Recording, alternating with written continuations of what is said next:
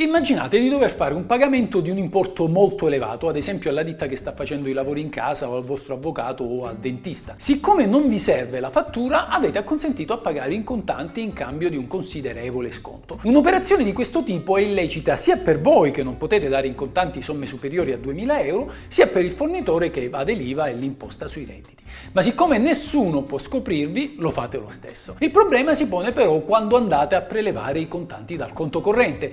Se lo lo fate in un'unica soluzione, cosa rischiate? Ci possono essere controlli da parte del fisco? In caso di prelievi in contanti bisogna documentare tutti i soldi spesi?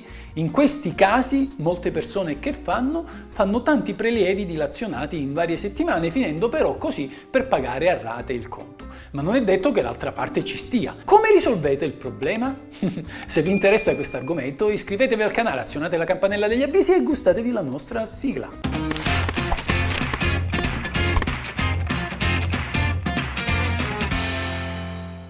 Dario è appena uscito dal suo istituto di credito, ma sembra essere guardingo e diffidente.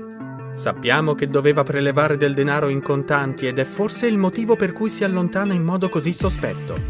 È evidente che si tratti di una grossa cifra, probabilmente custodita dentro la 24 ore che ha con sé. Arrivato in un luogo sicuro, verifica un'ultima volta di non essere stato seguito e finalmente apre la valigia. Ma sono 20 euro. Tutta questa scena per una cifra così. Una cosa è certa, i conti correnti sono scatole trasparenti. Qualsiasi cosa voi facciate può essere tracciata anche a distanza di molti anni e visto che il nemico giurato dei nostri soldi è il fisco, è chiaro che la prima cosa a cui si pensa quando si fa entrare o uscire del contante dalla banca è un controllo dell'Agenzia delle Entrate. Peraltro non c'è neanche bisogno che il funzionario di turno si svegli la mattina e decida di mettere sotto controllo il vostro conto corrente. I dati delle operazioni bancarie infatti gli arrivano in automatico grazie alle comunicazioni che tutti gli istituti di credito sono obbligati a fare al fisco, facendo confluire saldi, prelievi e versamenti nell'anagrafe dei rapporti tributari, cioè un maxi archivio. Saputo ciò è normale chiedersi come stare tranquilli ed evitare controlli. Vi voglio riassumere qui di seguito 5 fondamentali regole che i fiscalisti di solito spiegano con parole molto complesse, ma la questione è davvero semplicissima, abbiate pazienza.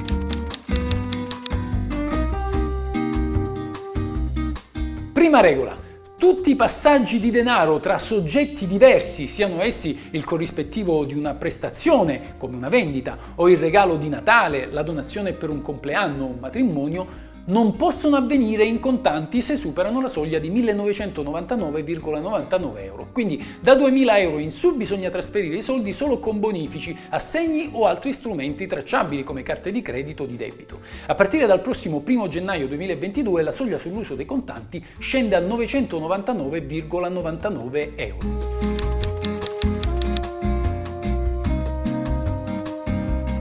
Seconda regola, i versamenti sul conto devono essere sempre giustificati, a prescindere questo dalla tipologia di contribuente. Quindi tanto il dipendente quanto il professionista o magari anche l'imprenditore deve essere pronto a dimostrare all'Agenzia delle Entrate da dove proviene il denaro che sta depositando in banca.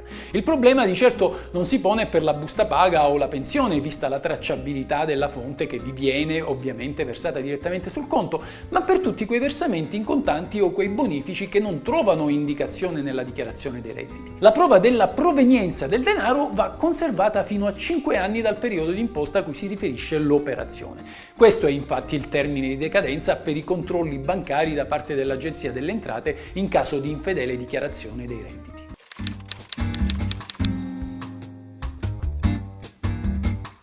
Terza regola, i prelievi dal conto corrente al contrario dei versamenti sono sempre liberi tranne che per gli imprenditori i quali come vedremo subiscono una particolare disciplina. Dunque chi preleva 500 euro per fare la spesa domenicale non deve conservare lo scontrino. Chi prende dal bancomat 800 euro per pagare la ditta di lavori non deve temere alcunché. Chi si reca allo sportello per ritirare 2000 euro in contanti necessari a pagare un intervento medico il dentista non deve fornire alcuna spiegazione al fisco salvo che intenda portare in detrazione la spesa medica, in tal caso ovviamente dovrà custodire la ricevuta del professionista. Quarta regola, per gli imprenditori come vi dicevo la questione è diversa. Per loro non c'è obbligo di documentare i prelievi purché questi non siano superiori a 1000 euro al giorno o comunque non oltre 5000 euro al mese. Dunque, dopo tale soglia scatta l'obbligo di dimostrare al fisco la spesa e questo perché ogni uscita in una società deve trovare riscontro nelle scritture contabili, diversamente si presume che sia stata fatta per scopi evasivi.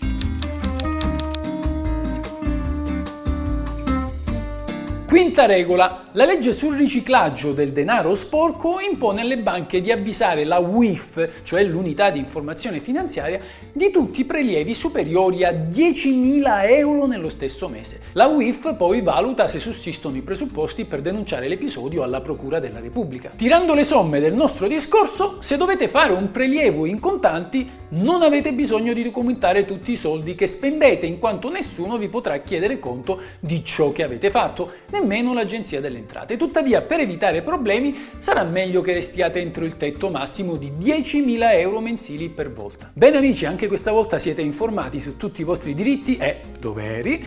Mi raccomando, condividete il video, commentatelo, fatemi sapere che cosa ne pensate, fatemi sapere i vostri dubbi e questa è la legge. Questa è la legge. Avvocato, io volevo solo dirle che questa è la legge. Ciao amici, se vi interessa sapere cosa dice la legge, come va interpretata, cosa si può fare e cosa non si può fare, il tutto in un linguaggio semplice ed accessibile a tutti, iscrivetevi al mio canale, questa è la vera legge.